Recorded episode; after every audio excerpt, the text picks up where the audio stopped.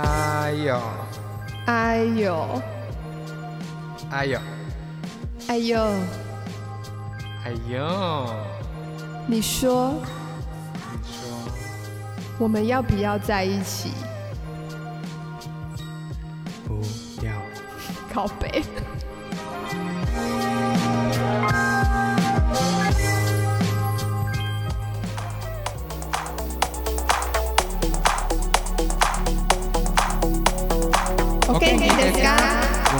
早安贵妇组，我是 Kiki。我是猫猫。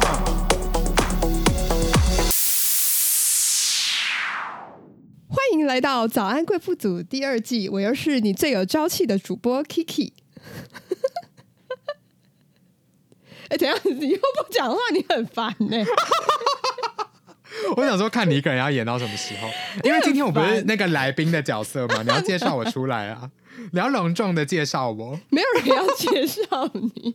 这一这个梗大家已经被我们玩到烂了，我觉得大家应该会很拒绝再听到，所以我没有哎要。但是我只能说，上次那个，反正我们现在开始每每一集，我们其实都会讲一个前言嘛，对不对？对啊，就是记得大家要记得听好，因为上一集有人跟我们反映说那个鬼故事那个，有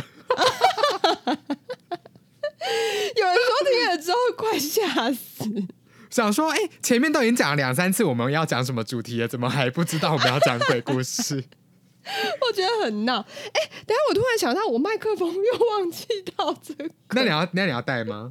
我要，我想要套套子哎、好，那你套，你要记得套，就是大家要记得戴套子哦哎、。可是这样我怕会影响到就是整个声音哎、应该会、你就让大家听一下你那个戴套子的声音。哦，应该很巧。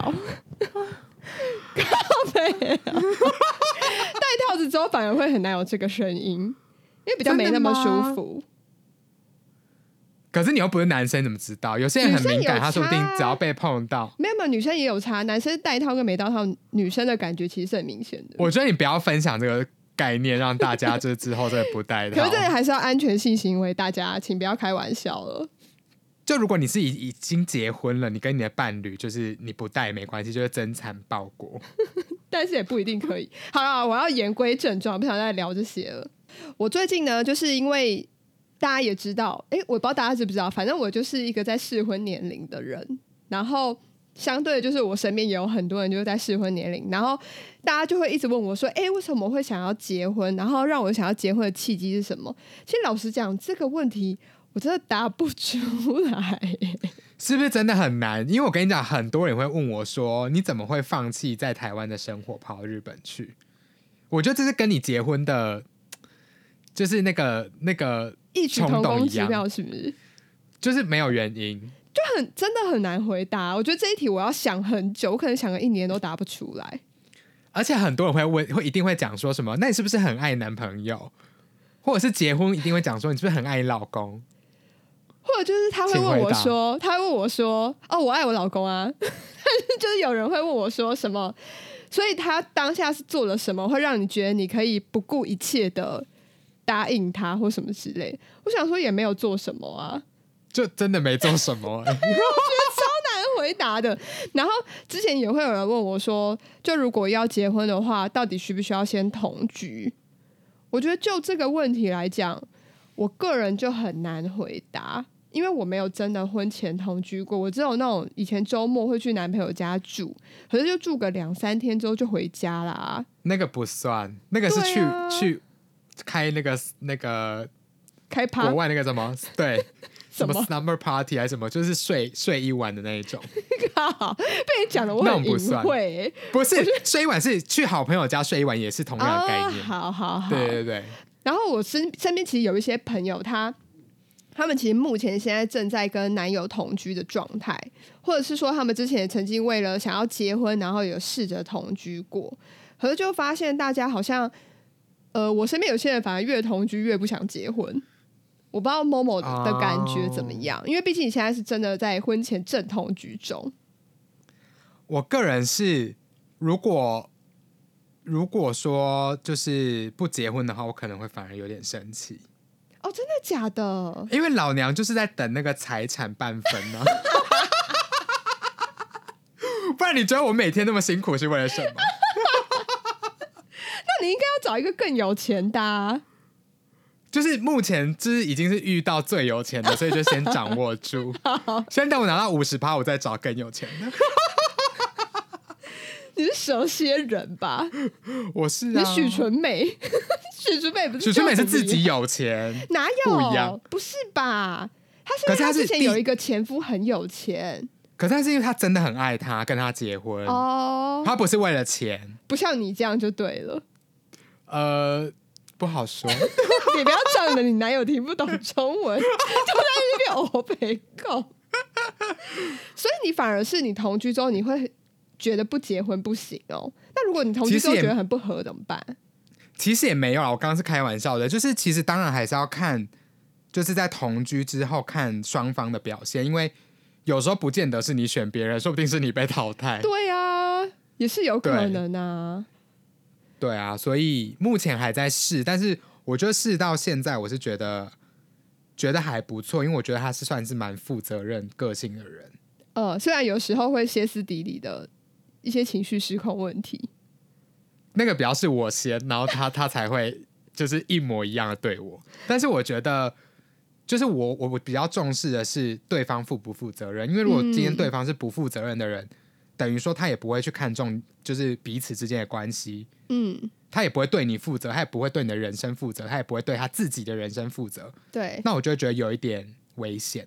是，对，这个是我首要的考量的条件，其他我就觉得可以慢慢修改的话就还好。但是负责任这件事情，我觉得有点是很看人呢、天生加后生的栽培，但是我觉得已经活到三四三四十岁就很难再改了。因为像最近，我不知道你有没有 follow 到那个中国加拿大籍的中国艺人吴亦凡的新闻，我不知道你有没有 follow 到，哦，有我有看到，就是台湾有个罗差祥，然后现在那个加拿大籍中国有一个吴差凡，然后我就觉得他的故事很精彩，因为他就是会先说，就是一些甜言蜜语，例如说我的人生很想要定下来了，就是感觉想要做一个有负责任的人的态度，但实际上他就是一个渣男，他就是想继续玩，所以现代人其实蛮可怕的。因为选择太多了，对啊，你会觉得好像，尤其是那种干大事的人的个性，他会觉得说我今天只尝试了一个不够，两个不够，我要尝试很多个。然后他也没有真的觉得够。对，因为他可能一辈子都这样，他也不会真的有定下来那一天。真的很可怕，我觉得。所以我跟你讲，我真的是这个是我的首要条件。如果大家真的是就是本身已经没什么安全感的人，可以把这个放在你的 first priority。真的是要哎、那我问你哦，像你现在是婚前在同居的状态嘛？所以一你现在，你会觉得这样婚前同居的感觉，你自己觉得有哪一些优点吗？因为其实同居不是就很容易会有一些摩擦或什么之类的吗？我觉得优点真的是，就是我刚刚讲的，就是你可以看到平时，因为你平时你跟你你的伴侣交往，你一定就是见个面，然后不然就是分，就是今天结束就回家，或者是你去住他家几天，但你也不可能久住嘛。对，但是我觉得每天住在一起这种是好的一面你也看得到，坏的一面也看得到，积极的一面、懒散的一面，就是全部全方位的他你都看得到。嗯，所以你就可以就此去分析说他的个性大概会是怎样，他遇到什么事事情的时候他会怎样。你是在做一些心，理测验是不是？对我整个人就是分析你会不会最后有用我的人生当做实验场，对，那个叫什么表啊？就是会有一个五角图还是什么六角图还是什么图。你有为他做一个这样的图吗？嗯，有。那我问一下，他现在那个最接近的那个，你觉得是什么？负责任吗？你说比较对，你说比较高的那个？对对对对对。对，负责任。那最低的是什么？最低的应该就是积极度吧。就他真的平常就很像懒猪，就如果你真的很很不喜欢，就是看到那种假日就瘫在沙发上的人呢、你就不要，你就会就此同居，你就会知道哦，这个人不适合。因为也许你是那种很喜欢户外活动的人，你是在说我跟我老公吗？但是因为你们两个很很适合彼此嘛。可是因为不对，是你老公很喜欢户外活动，对，然后我就是假日会瘫在沙发上的懒猪、哎，但是我个人是都没差啦，因为我在家里我也可以自己找事做。那你很好。嗯，那你再来怎样想跟我结婚吗？没有要好，再来嘞？你觉得除了刚刚那个可以看到彼此的，我觉得再来就是磨合彼此的个性，因为就就如同大家知道，我本人是非常有公主病的人，对，就不知道为什么所以。就是我的朋友都已经经历过我的火杯的考验，所以就是现在就换我男友要接受我火杯的考验。就是我觉得在这个方面可以看到，就是对方能够包容你，跟你能够包容对方的的限度是大概在哪里。嗯，嗯，因为我觉得有时候是可能你交往，你可能约会，可能闹不愉快，你可能回家自己私底下气一气，可能就没事了。嗯，可是因为你同居，你是气完，不管在外面或在家里吵架，你还要继续看到彼此。嗯，我觉得这个点是磨合彼此个性，这个点是很好的尝试方也也。有可能在磨合的同时就分手了，对，我觉得这个也非常好。刚好过滤是不是？对，因为你总不可能找了找了一个人跟你吵了一辈子，然后你每天都气得要死，然后最后得癌症死掉。夸张吗？有要打到就这生气真的是会得癌症啊！哦，好啦，也是，对，好，你好 heavy 哦。我很正向哎、拜托。好啦，你很正向。那再来，我要补充一下刚刚那个，哦，好，你说，因为我觉得包容是两个人在一起非常重要的点。是啊，因为有些人他可能吵完架，他不见得会低头跟对方道歉或什么的。嗯，就尤其是在 我今天的那个耳鼻喉科又出现的状况，因为冷气太冷，我没有办法调低。我想到有一次，我忘记哪一集，你也是耳鼻喉科有很严重的问题，然后那一集我发现你真的青红青的很严重、哎，对，因为我跟你讲，我们家就是现在这个房间的天花板是斜的，所以它冷气吹，它会打到那个斜的天花板，就会马上往我的脸吹，所以我整个人耳鼻喉科都会非常不行。谁会给你耳鼻喉科啊？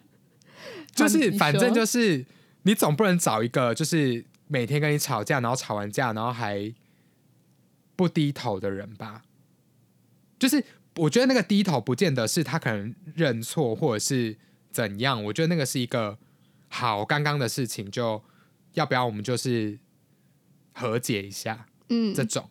嗯我觉得这个是同居会蛮常看到的，嗯，因为如果没同居，就是这个机会会比较少。对啦，是没错。对，因为相处时间没那么长的时候，真的还好；要么就干脆就吵一吵，就各自回家啦。对，然后自己回家就是自己消化，对啊，可能自己消化完，隔天又觉得没事了。对，或者是隔天继续吵。可是住在一起，就是你会觉得，如果这件事情一直没解决，然后又要一直看到对方，真的会觉得很烦。对，所以我觉得这是一个很好的点。然后再第三点，就是我觉得可以在生活的小细节当中制造非常多的回忆，因为如果你没有同居在一起，就是可能你各自回家，然后传讯息或打电话，可是你其实根本不知道他在干嘛，或者是你也看不到他当时的那个幸福洋溢的表情，什么等等之类的。可能一边在跟你讲电话，一边在干然后一。边 撩妹，一边在哎、你很粗俗哎、哎、他是 Kiki 是一个很粗俗的人 我就这么粗俗。之类的，就是我觉得住在一起有很多的小回忆是很难得的。嗯，因为为什么我会说干别人，是原因是，就算住在一起，他也是可以一边跟你讲话，一边在用手机跟别人聊啊。就他还是可以一边跟别人聊天，你又不会二十四小时监控他的手机。对，但是住在一起就是真的比较好监控，因为你可能稍微假装要过去拿个东西，然后瞄一下之类的。对啊，可是你看，如果说你你们住在一起，他很难在跟你讲话的同时，然后还在跟别人发生关系吧？对对不对？可是如果就是没有办法看到彼此，他就可以表面看起来很正常，然后讲话语调他就很克制自己，但私底下不知道在干嘛这样子啊。之类的，哎、就是罗差祥啊，对啊就是有可能就变得很时间管理大师啊，对。对不对？那我问你哦，刚刚你讲你觉得是优点，那相对一定会有缺点产生。你觉得我觉得缺点是什么？缺点就是很相对的，例如说你在看到彼此，呃，你你想要看到彼此的另外一面的时候的同时，你很多的缺点跟坏习惯都会摊在对方面前。嗯但是因为我个人是属于生活比较自致的人。我以为你要跟我说，但因为我个人是蛮完美的，所以没有什么缺点可以被他写。我刚本来是想要这样讲，所以你没发现我讲自制的时候有点，你知道讲的没有很顺。就是其实我是一个生活上我是一个很完美主义的人，但是工作就算了，因为我整个人是跟 我整个人是跟别人相反。就我生活会在意很多小小小美感，但是我工作就真的会在意，但是。有时候会酸的，那我真的会跟你，我真的跟你完全相反哎。我跟你讲，世界上大部分人都是工作上会很完美主义，然后私底下都随便。对啊，但是我个人的主张是，如果没有把生活过好，你也别想谈工作。哦天哪！嗯，我的主张是是这样，就是例如说我的我的房间、客厅什么的。不见得每分每秒都很整齐，但是我可能今天结束，我要离开客厅了，我要去房间睡觉，我就把客厅整理好。哦。然后今天的碗一定要今天洗，不一定要马上洗，但一定要今天洗完。哦。除非真的很累，但隔天一大早起来一定要洗。等等的，然后衣洗衣服、折衣服都有我自己的那个方式之类的。难怪你就是在当月薪交期。我就是。专职家政妇啊！我现在都跟我那个日本语学校的同学说，就是我现在已经有 part time job，就是家政妇。你真的是好厉害，我真的不行哎。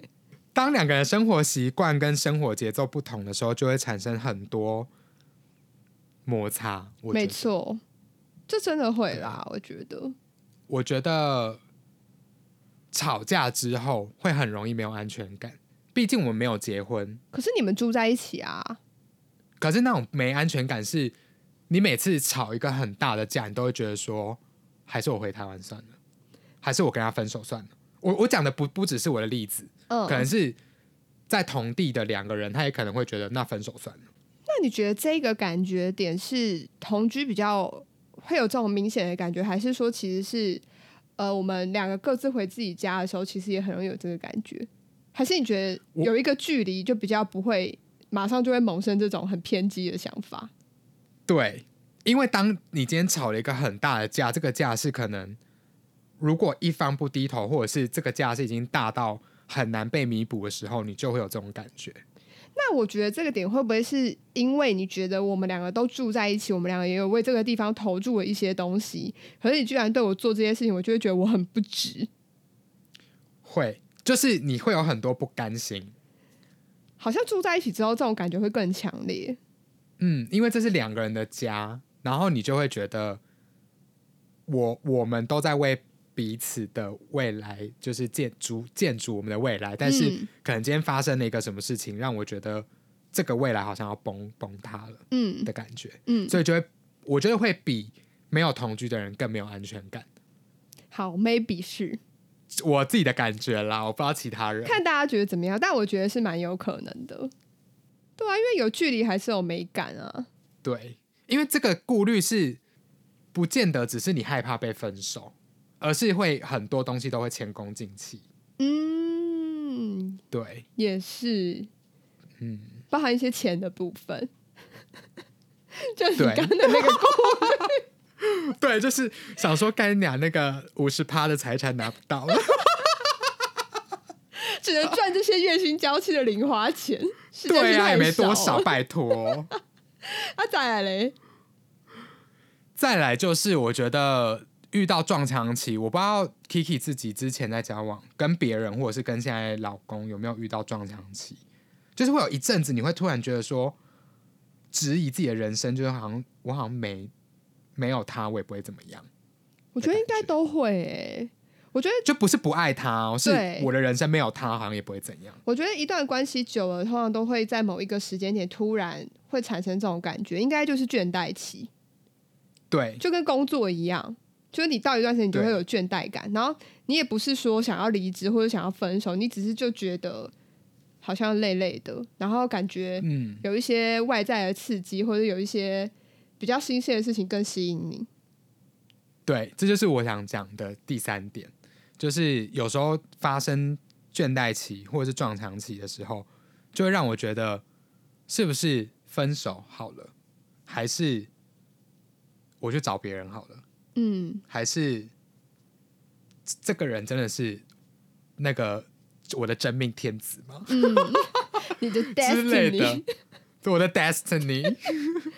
这个我就觉得真的好难，因为我其实身边有很多朋友啊，他们我不是就说他们之前就有同居的经验，或者是正在同居，他们有些人嗯。反而会因为同居之后相处的时间太长，然后反而对外面的花花世界开始有更多的感觉，会突然觉得诶好像那个人好像还不错哎、他之前好像没有特别这样感觉到，我觉得就是太稳定到这段关系太稳定到你很倦怠了，就像工就像你讲的工作一样，这份工作如果我都已经掌握的很好了，就会有一段无聊期出现。嗯，那个无聊期，你就会开始想说啊，我要不要换工作啊？还是我去找个什么副业来做的那种感觉？对对对，这就是这种感觉。然后之前都会有朋友问我，就遇到这样子的问题的话，我会怎么面对跟怎么解决？我就想说，我真的很难回答你，因为这个东西真的会因人而异。因为我不知道你们实际上的相处状况到底是怎么样，以及说，像有些人他就会觉得他很不喜欢那种很生活感的状态，因为他就觉得这样的人生很无聊。可有些人他就会觉得我就是喜欢生活感，我很讨厌就是外面跑去打打杀杀，或是到处游山玩水，他觉得很累。所以这个就是两个人之间的磨合问题啊，个性问题。我觉得你那个问题，我觉得我可以统整一下我刚刚讲的优缺点，然后你最后再去决定说你到底要不要就做下一步。可是有些人就很麻烦啊，就是他很好，他真的觉得还是干脆分手算了。可是他想要分手的时候，他又会觉得，可是他很难过，他又觉得他好像心很很痛，或是心有不甘什么之类的。可是每当可能遇到一些别的事情的时候，又会觉得啊，是不是可以分手算了？因为就觉得他好无聊哦、或者觉得他要的人生不是我喜欢的。我觉得这个好像就是感觉他没有找到自己就是伴侣当中的那个我刚刚讲的那个优先的条件是什么。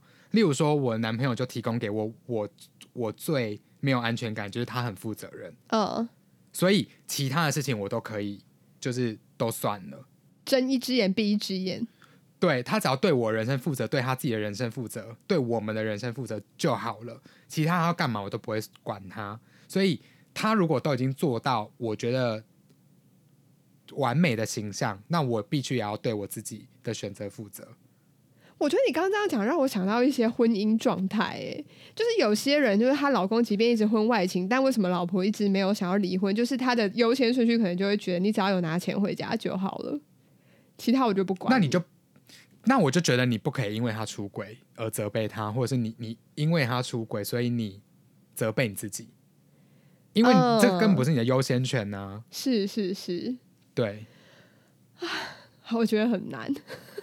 因为你很难去讲说，哦，我要一个又高又帅又有钱，然后又爱我的老公，我就不不可能有这种事情。真的太难了啦！我觉得这世界上没有这种事，可能有啦，我觉得很难，断，我觉得很难，真的就是很难。难很难，但还是会有，只是说我们都觉得自己是那个幸运儿。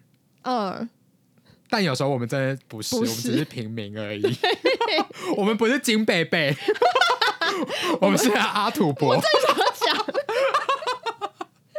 不过刚刚讲到这个关于可能出轨这些事情啊，我想到我们之前就有查到一个蛮有趣的资讯，我觉得很妙啦。就是还有一个调查就在讲说，那个全球前十大最会偷吃的国家，你们大家知道第一名是谁吗？我跟你讲，我有吓到，因为我一直以为是美国。我也以为是美国诶、因为可能看太多那些美国的节目或是影集之类，对，就会觉得他们一直哎，怎么一直在乱搞？对，然后或是 你知道看在彼此第一次见面，然后马上对上，就马上就是你知道打炮或怎么样呢？就殊不知第一名居然是亚洲国家、哎，大家是不是想猜日本？不是，是泰国。我看到的时候，我我其实有吓到。我想说泰国，可能因为我对泰国没有到那么熟，所以我就会想说，哎、泰国不是就有一些宗教或什么的感觉就很严厉，还怎么样的？但不知道，感觉泰国好像是一个很，就是思想上是很开放的国家、哎，有可能，毕竟还好像是亚洲最开放的哦。因为有人妖的存在啊，我就觉得就是你知道雌雄莫辨，我就觉得很酷。一直叫人家人妖，不行吧？我要叫什么？我要叫什么？第三性，第三性第三，性，不好意思啊。好，我要接着说，再来呢，下一个国家是丹麦，但我不知道丹麦有什么好偷吃的。哎、丹麦我也吓到，因为毕竟它是北欧国家，北欧不是还蛮安逸的吗？还是太安逸，还是太冷，这边就有两个对比，太冷，想要到处找温暖，那个怎样？讲不出来，瑞典不是更冷吗？可能就是他们已经觉得自己够冷了，所以就先到处找温暖。我跟你讲，继续讲，等一下还有一个北欧的，好可怕哦！哎、对，好，再来是意大利，然后再来是德国、法国，这个我都觉得好像没有到很意外，这不意外，对，这不意外然后。再来就是挪威，真的是到处找温暖。所以其实是北欧了国家跟西欧国家的人，我觉得还有南欧，而且没有没有，哎、我觉得很吓人哎、挪威对不对？再来是比利时、西班牙、英国跟芬兰哎、我觉得北欧真的太冷了，你敢哦信？所以其实哦，其实就是如果气温越低，就是就像我之前跟你讲的、啊，我是不是说夏天的时候大家都很容易分手，可是冬天就会很多人在一起？可是这边在讲出轨，一样的意思啊，就是你到冬天的时候，你就会真的很想要找温暖，因为你会觉得自己特别冷，所以你需要另外一个人来温暖你。哦，是啊，我觉得我以为只要喝酒就会比较暖嘞、可能不够啊，啊，还是因为喝酒啊，喝完酒就醉了，然后就然后想说随便乱打炮。我觉得应该不是，应该就是有些人在寻求一些你知道心灵上的东西。我猜，啊我蛮惊讶的哎、讲真的。不过他这边好特别提到，就是泰国虽然出轨率是第一名，可是他们其实有很多都是属于精神出轨，不一定是有肉体关系的。但是，那就是寂寞。可是泰国那么热哎、所以你的，所以我刚刚想说你的例子不成立，因为第一名明明就是一个很热的国家，热带国家。可是因为你看，光是北欧三国就全部上去嘞、是不是？好吧，那下一个是 我觉得这个这个调查还蛮特别的，就是为什么会是泰国，然后他居然是精神出轨的比例比较高？我以为他们应该是就是很激烈的肉搏关系或什么之类的。对啊，反而不是，反而是更寻求那种心灵上的交流、欸我觉得说不定会跟一些他们的宗教有关。宗教或是他们的一些产业结构。我觉得，哦因为他有提到说，因为泰国的那个色情产业很蓬勃，所以有可能是他偷吃率高的原因之一。哦，那难怪日本也那么高啊，因为日本也很鼓吹那个色情行业啊、可是日本没有在全球前十大、啊，可能第十一名。也是蛮有可能的。硬要这样子讲，然后再的话，我觉得是，如果是依我个人的话，因为毕竟我是结婚之后才真的跟老公同居的，哎、会不会太可怜？自己讲自己，没有人问你，因为没办法，谁叫你要说你自己是最专业的主我播？没关系啊，我就自己自己 cue 我自己、啊。好好，那那现在开始，你你需要我再叫我。因为我想说，好啊，你就不要问我啊，我就都自己说啊，整集就我自己一个人讲完就好啦，对，根本就不需要你啊，把你从这个节目里面踢掉。乐此不疲。去死！好啦，我来问你啦，我问，你问啦，问我，因为刚刚我有聊过，说我婚前同居的这个面向，那我们现在想要采访一下最专业的主播，就是婚后之后同居。因为 Kiki 刚刚有讲说他是婚前都没有同居过嘛，对不对？对啊，我之后去人家家里住一晚，所以这也算是你第一次人生跟别人同居。，对。那你觉得优缺点有什么？我们先讲优点好了。我觉得可能因为是毕竟是结婚了，所以你会觉得是要共同组织一个家庭，所以你会想说，哦，觉得会有一个为家庭付出的感觉。所以你不管做你任何说要要表现的好，，不然到时候那个财产争斗会输。我怕在法院上的判决他会说有什么问题。不是，就是例如说，好像我我就很喜欢买一些很生活感的东西，例如说我很爱买一些碗盘刀叉啊，然后一些可是你很少在煮饭呢、我现在很常煮饭啊，哦，我说疫疫情之外，对，但是在那之前我就很喜欢这些东西，因为我很喜欢把家摆的很舒服。就以前我自己的房间，我也很喜欢它是很舒服，所以我就会想要买这些生活感的物品。然后因为以前就会觉得买来是自己爽的，可是现在要买的时候，你就会觉得哦，要考虑老公的那个状态，所以就会为老公可能多买一些什么东西，然后希望这个家就是越来越像自己喜欢的样子。所以就会觉得，我听起来觉得很自私，这是优点，优点就是我可以很自私。我刚刚讲讲，突然觉得好像独角戏啊！我根本不用同居啊，我一个人住就好了。对啊，而且你在买的时候还可以不用考虑老公的感受，好荒谬！可是我现在买是真的，我都会以我老公为一个考虑的点，就是我会觉得他会喜欢什么、啊，对，或者他适合什么颜色。然后我就觉得 自私，就 是我跟你讲，这就是妈妈跟阿妈去逛菜市场的心态，就是看到那种一百块的，就是硬要买，觉得这件很适合我儿子，这件很适合我老公，可是其实根本没有买差。可是因为那是我老公也很尊重，然后也很愿意参考我的一些想法跟意见，所以我就会觉得这个状态对我来说是成立的。好，你 笑屁啊妈的！反正就是下一点，一起编织一个家的感觉，我觉得很好。对我而言啦，我觉得婚后同居之后，啊、然后再来另外跟我男友很像哎、欸、啊，我们就是有一些双语的成分在，因为他就是很喜欢那边买东买西，然后都会问我，但其实我根本什么意见都没有。就你要买也可以，你不买但最好，因为把钱存下来。你就跟我老公一样、啊，你们很无趣哎、欸。你们很像蜘蛛，一直在编织一些网子、欸。我就在做一些捕梦网啊，为我的梦想做一点编织。你管我，我就觉得这样我很快乐啊。好好好好。然后再来就是，我觉得，呃，因为之前一个人嘛，所以有的时候发生事情的时候，你可能是找朋友聊或者怎么样的。可是有另外一个人跟你一起住在一起的时候，发生状况，你可以第一时间先有一个人可以跟他先聊聊看，然后先一起讨论，我就会觉得还不错。你笑屁呀，王八蛋！我跟你讲，为什么我会一直笑？是因为我怎么觉得 Kiki 的那个优点都是针对自己？没有，我是真的很认真的跟大家分享。我觉得对我而言，因为、哦、对你而言啦，对啊，因为我觉得就算好婚前同居的时候，你们可能不会去真的想到很远的事情，可是因为婚后之后你要考量的事情就更多。因为，例如说，他如果好，你的另外一半如果说他现在工作不稳定的话，那是不是变成经济重担会在你的身上？所以你就会很多事情是要互相一起讨论的。比如说，你们可能会想说，哦，不想要继续租房子了，以后想要买房子，那是不是就是又要互相讨论？就是你要一起讨论的事情会变得非常的多。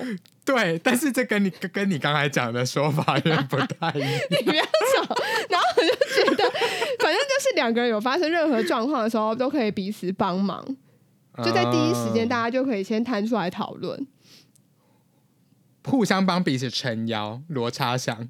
对啊，是啊，我觉得这是婚姻里面很重要，而且同居之后，你可以真的很快速的。先得到第一个想法。那如果当然你觉得你另外一半的想法或者他的建议你没有很喜欢的话，你当然还是可以再找朋友讨论或什么之类的都 OK 啦。嗯、可是因为可以互相照应彼此的生活，我觉得是同居之后蛮好的一件事。嗯，然后就会相对就会提到我刚刚有讲的，就是因为你是真的婚后，然后你们真的住在一起之后，你就会更有未来的感觉，因为你就会去想。你不要那么强调，好像我是假的一样。你就假的、啊，你哪天受不了你就回台湾了。一直诅咒你，就是你会真的对未来很多憧憬啦。可是这些真的都是我觉得优点，可是相对应当的缺点就是也会很多。因为大家都会说婚姻这件事情，其实久了你要怎么维持，其实就是两个人彼此忍耐的过程。我觉得婚姻真的就是彼此忍耐，谁忍不了了就会离婚，就这样。真的只是这样而已。你说包含我也要忍受对方出轨吗？就这个是当然是看你愿不愿意忍啊。如果你愿意忍的话，那当然就相安无事啊。可是你如果不愿意忍的话，嗯、那当然就是离婚啊。所以才会说婚姻是一个彼此忍耐的过程啊。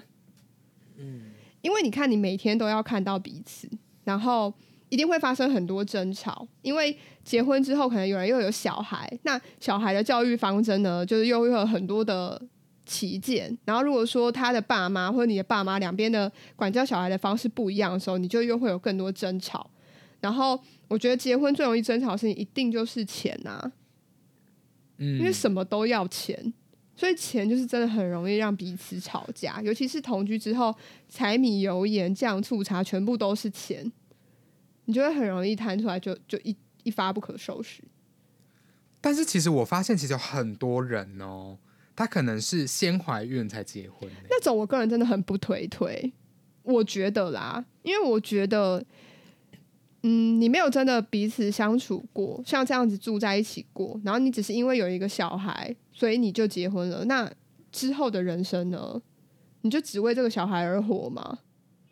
但如果说他们可能是高中的班队或校队，然后大或或者是大学就在一起，那种已经交往很久，嗯，然后之后怀孕才结婚的这种，OK 吗？你觉得？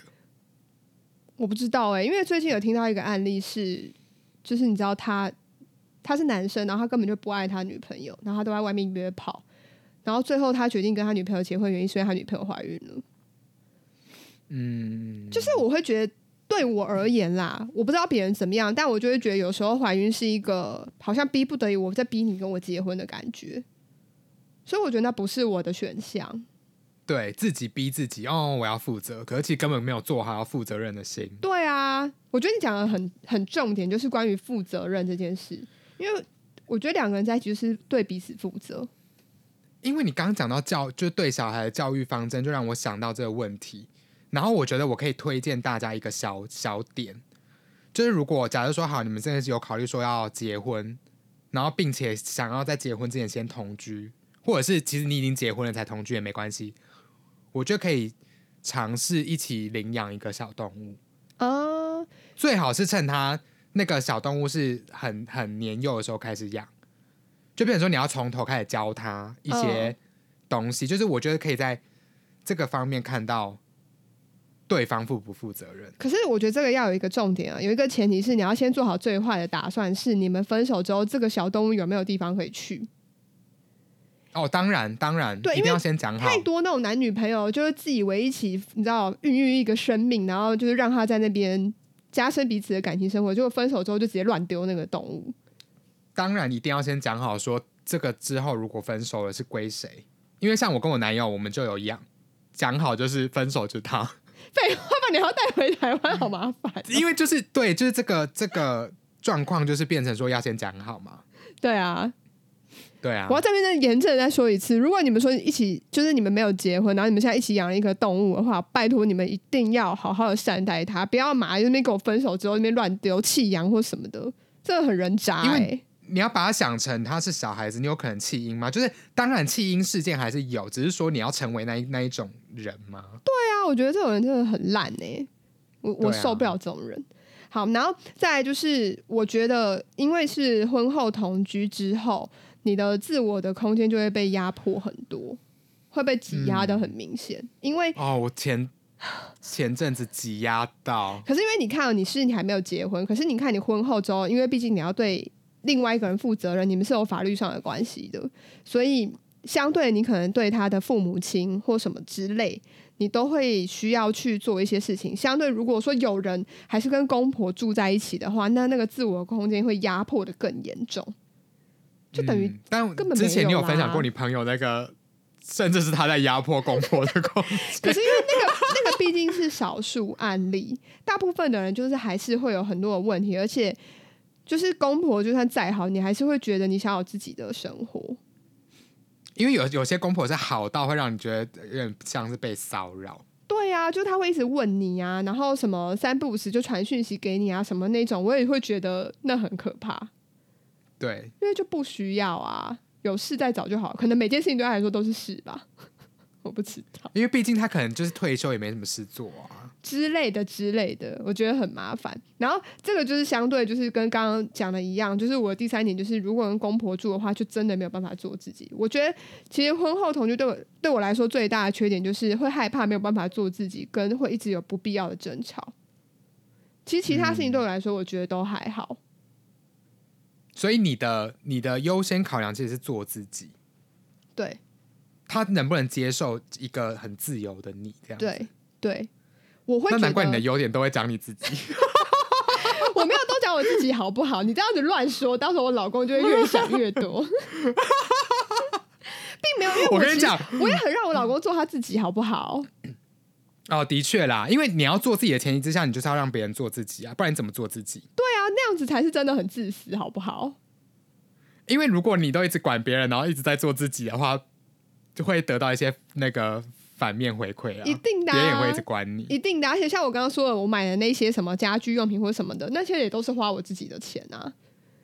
那怎么样？我想问，那我但是你要买的，你当然要自己花自己的钱呢、对啊，所以我这样拿到很自私，就我自己花钱啊，我又不是说就是我拿着你的钱，然后硬要到处买这些有的没的，也是啦，是不是没？错。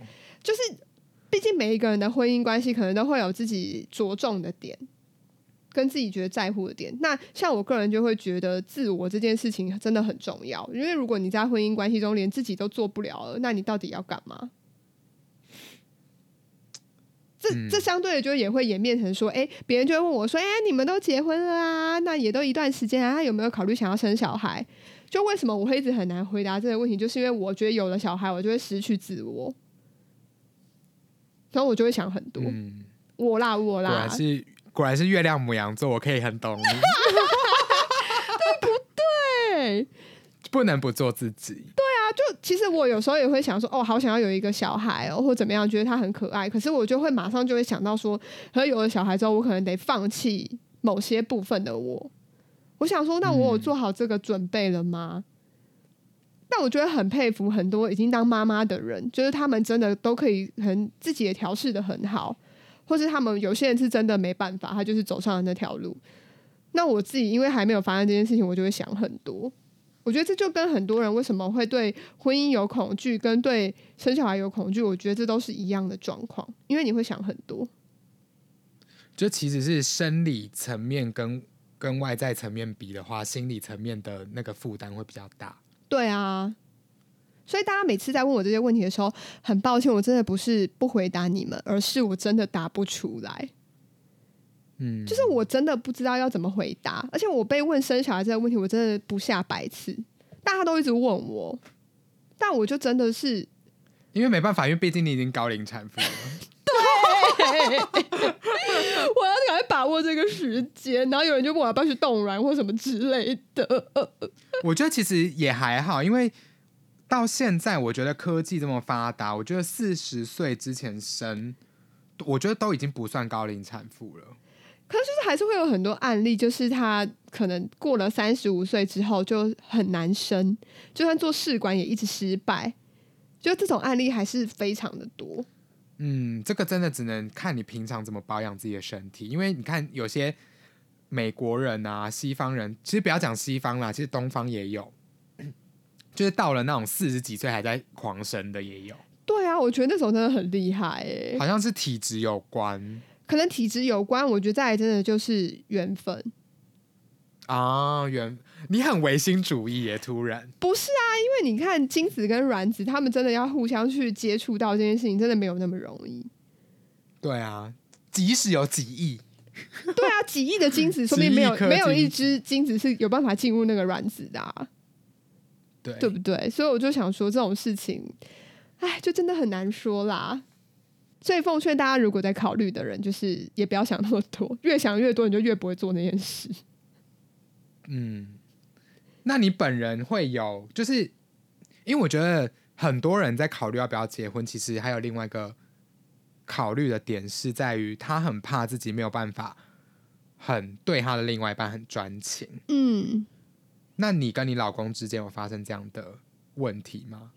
应该是没有啦，不然你我现在应该不会在那边跟你录音，或是你身旁朋友。我其实我个人真的是还好，但当然就是一定会有一些低潮期，我相信就我老公一定也会有，会有一段时间会突然觉得这个人很烦，或者这个人很讨厌，就看到他就觉得恶心之类的，一定会有这种恶心是比较重的词啊，但就是 不要洗白哦。就是一定会有一段时间会突然觉得好像人生有点无聊了，是不是有一些新的刺激可以怎么样怎么样怎么样？但因为我个人是，我如果觉得人生很无聊的时候，我就会去找事情做。我就不会把这件事情就是放在一定要很情感层面上，我可能就会去看一些我喜欢看的影集，然后看一些电影，然后打一下电动，就去调试。那不是很平常就可以做的事吗？可是因为有的时候你心情很不好的时候，你会特别想要做这些事。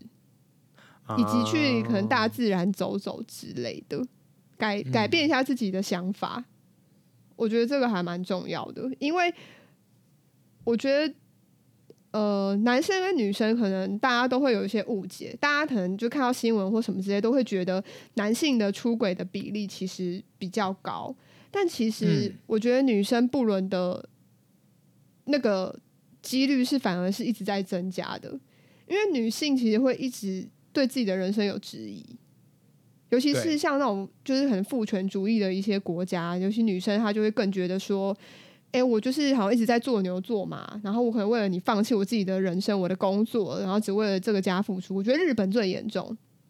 对，而且日本是年纪越大，出轨比例越高。对啊，而且你看，像你之前就会跟我分享说，你做了一些事情在台湾可以做，可是在日本是不能做的，因为他们会觉得。就是你不可以做这些事，然后你可能就是要在家里好好的打扫，这些事情本来就是你该做的这一类的。我可以，其实我到后来已经可以完全可以接受这件事情，是因为我觉得的确，你的工作你要你你做好你的工作，就是你有你有每个月赚家里的开销，嗯，那我的工作就是把顾家里顾好，我觉得这我可以接受，嗯，但是我觉得对于日本人来说，他们更更一个。跟台湾人不太一样的是，日本人要很顾对方的情绪。哦，就你讲任何话、做任何事之前，你要先去考量，说我讲这些话、我做这些事，你会怎么觉得？如果会对你造成困扰，或者是让你感情呃情绪不好，我就不要做。嗯，或者是我就比较温和的去做它。嗯嗯嗯。但台湾人不是，台湾人就个性比较急。嗯，所以很多事情就是很冲动，所以对他们来说会被。对日本人来说会被台湾人吓到，可是因为相对就是他们真的太压抑，所以才会有很多女生她就有口难言啊，所以就只能找牛郎聊天呢。对啊，罗兰才会那么红啊。但我觉得他长得蛮蛮可怕的，我个人观感。他就是故意整成那个啊日本女生喜欢的样子，就日本女生的眼光很特别。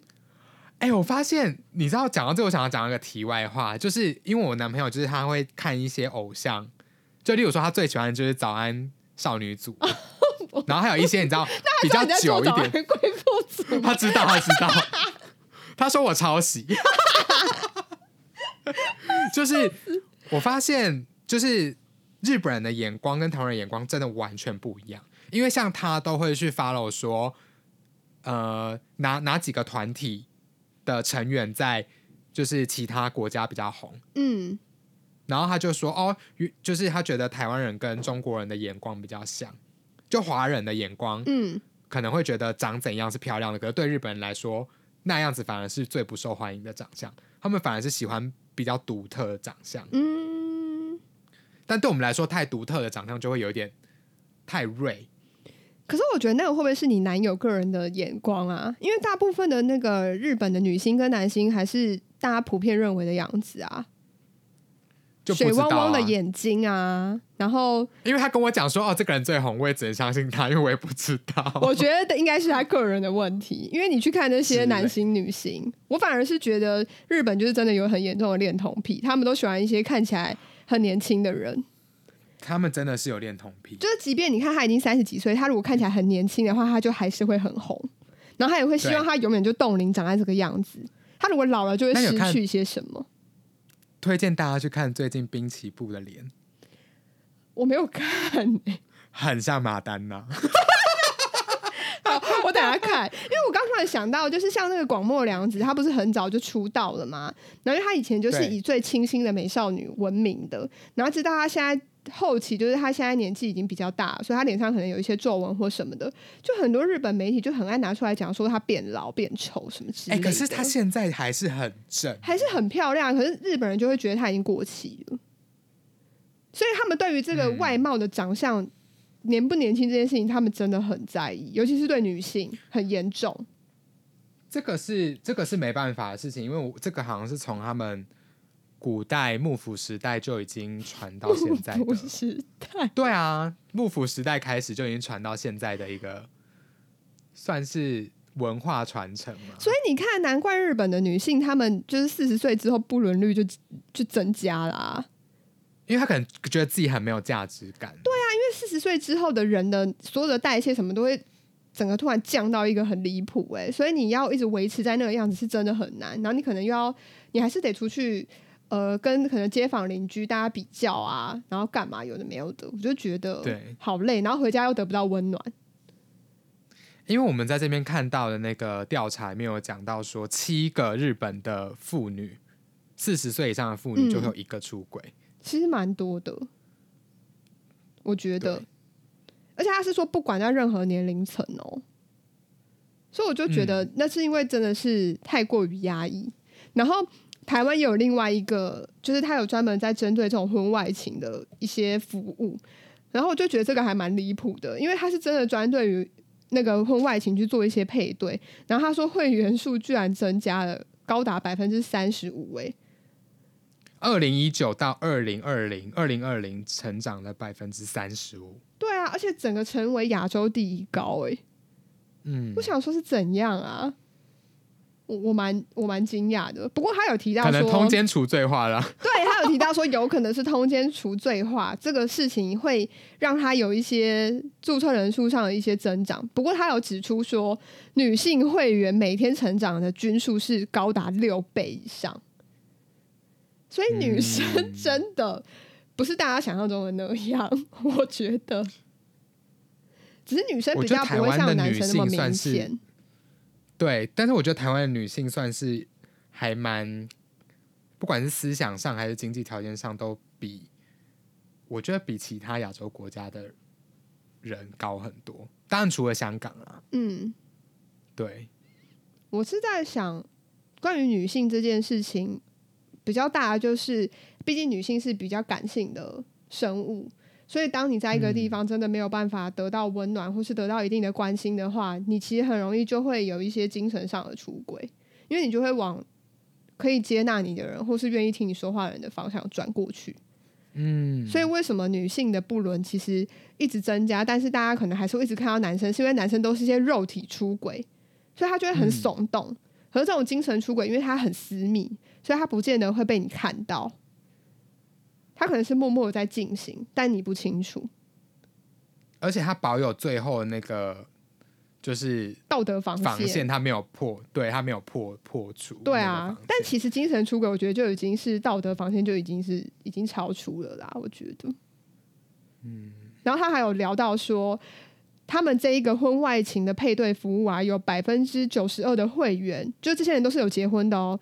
他们其实并没有想要离婚诶、有百分之八十四的人觉得婚外情是一种自我疗愈的方法。我觉得这个我跟你讲，所以国现在美国之前就有推一个东西，就是 应该也不能讲美国推啦，就是美国有那种类似心理学家还是什么的有出来讲说，其实他觉得一夫一妻制并不符合，生物的需求啊，对啊，对啊，对，但是我就是不想要符合啊，怎么样？嗯，我就是金贝贝啊，怎么样？就没有想要符合啊。只是，但是其实讲完这一嗯些，我觉得主要还是就是，不管你是现在想要考虑结婚，还是你想要考虑同居，或者是等等，就是人生跟伴侣要做重大决定的，我觉得首先你还是要去观察，说你自己到底最需要的对方特质是什么。嗯，这个真的很重要。因为像 Kiki 就是他要对方能接受，他能做自己。我也会接受他能做自己。对，然后我的话就是，我希望对方可以对自己负责任。嗯，对这个我们建筑的家负责任就好。所以，当我们都有这些知道自己的条件之后，其实我们就不太会去做出轨的动作嘛，应该这样讲。我觉得是不会往那个方向去想吧，因为你会觉得那好那好麻烦。而且我们都已经知道对方能给我们我们想要的东西了，所以我们的那些倦怠的感觉啊，那些无聊的感觉，我们就会去找别的事情来做。对啊，因为像我们现在就是在做一些别的事情，对啊，我正想要讲 Podcast 录录 podcast 之类的。对啊之类的，就我觉得可以推荐大家去学一些新的技能、才艺，或者是开发一些副业或什么之类的。嗯，或者是现在很流行的冥想。对啊，如果你与其要去跟另外一个人牵牵涉出更更复杂的关系，你不如去做一个你自己就可以做的事情。对啊，对啊，真的。嗯，在这边推荐给一些好姐妹们，就是有一你说今天又是国际兄弟姐妹日，确实是在这个月份里面录的，没错。但就只是说给大家有一些真的可以比较深刻思考的一些方式啊。毕竟大家每次问我这些琐碎的问题，我真的很难回答，因为这真的不是一时半刻就可以给你的解答。嗯，而且我觉得这个没有所谓的正解。对啊，每个人的人生历程中的酸甜苦辣，谁知道呢？我只能说你，你去观察这个人能不能跟你走走一阵子就好，你不用去考虑说这个人可不可以跟我走一辈子，因为嗯，说不定他会早死，说不定你会早死，说不定或说不定你们会离婚，这都不一定，对啊，不要为自就能一起过。生活就好。没错，没错，这就是我们今天的结论。很正面的结论。没错，希望大家都可以好好的过生活。怎样？你不讲话？拜拜。拜